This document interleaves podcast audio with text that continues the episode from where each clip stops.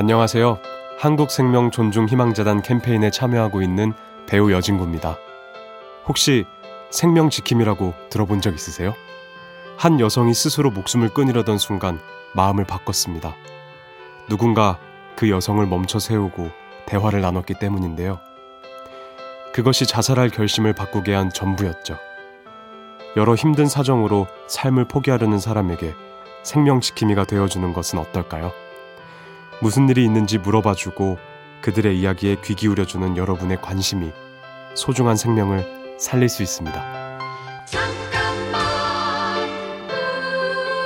우리 이제 한번 해봐요 사랑을 나눠요 이 캠페인은 함께 성장하며 행복을 나누는 금융 하나금융그룹과 함께합니다.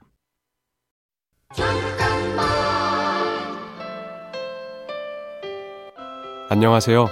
한국생명 존중 희망재단 캠페인에 참여하고 있는 배우 여진구입니다. 심한 우울증으로 스스로 목숨을 끊으려고 시도했던 한 청년이 이런 이야기를 했습니다. 스스로 죽으려고 시도한 순간에서야 내 인생에서 도저히 해결할 수 없을 거라고 생각했던 모든 것들이 해결 가능한 일이란 걸 깨달았다. 사는 게 아무리 힘들어도 살아있는 한 어떻게든 해볼 기회가 있습니다.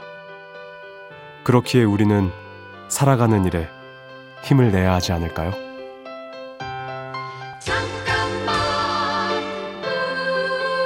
우리 이제 한번 해봐요 사랑을 나눠요 이 캠페인은 함께 성장하며 행복을 나누는 금융 하나금융그룹과 함께합니다.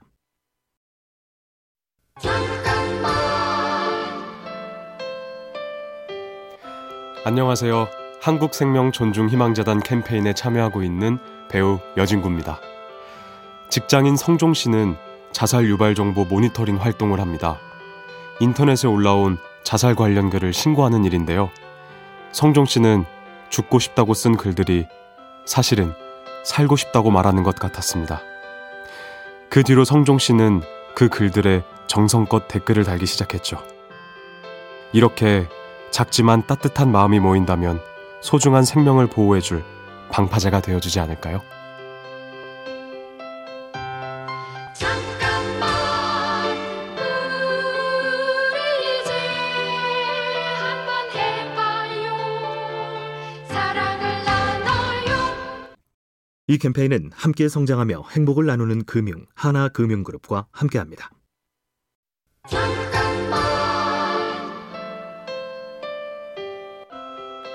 안녕하세요. 한국생명 존중 희망재단 캠페인에 참여하고 있는 배우 여진구입니다.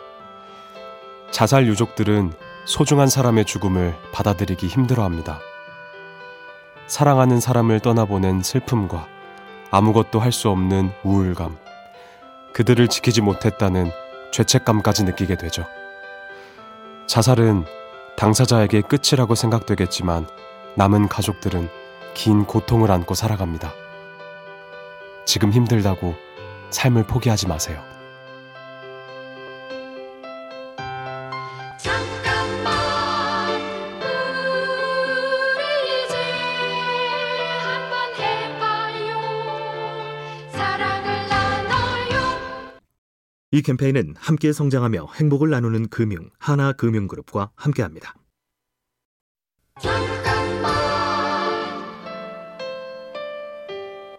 안녕하세요.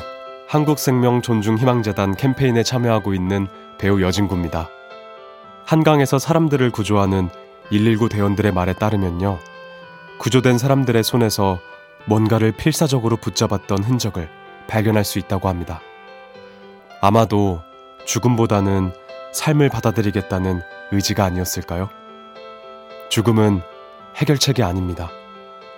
지금은 힘들고 버겁더라도 함께 헤쳐나갈 수 있도록 가족과 친구, 이웃, 전문가의 손을 잡아보세요.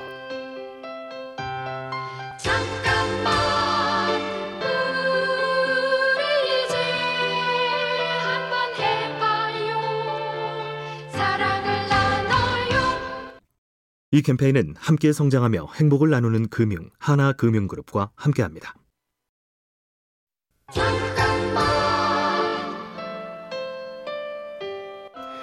안녕하세요. 배우 여진구입니다. 40분에 1명, 하루에 약 36명, 1년에 13,195명. 무엇을 의미하는 숫자일까요? 바로 우리나라에서 스스로 생을 마감하는 사람의 수입니다. 민족의 대명절, 추석인 오늘 9월 10일은 자살 예방의 날이기도 합니다. 오늘 하루 가족과 친구, 이웃들에게 따뜻한 안부를 건네보는 것은 어떨까요? 생명을 지키는 일은 여러분의 작은 관심에서부터 시작됩니다. 잠깐만 우리 이제 한번 해봐요 사랑을 나눠요 이 캠페인은 함께 성장하며 행복을 나누는 금융 하나금융그룹과 함께합니다.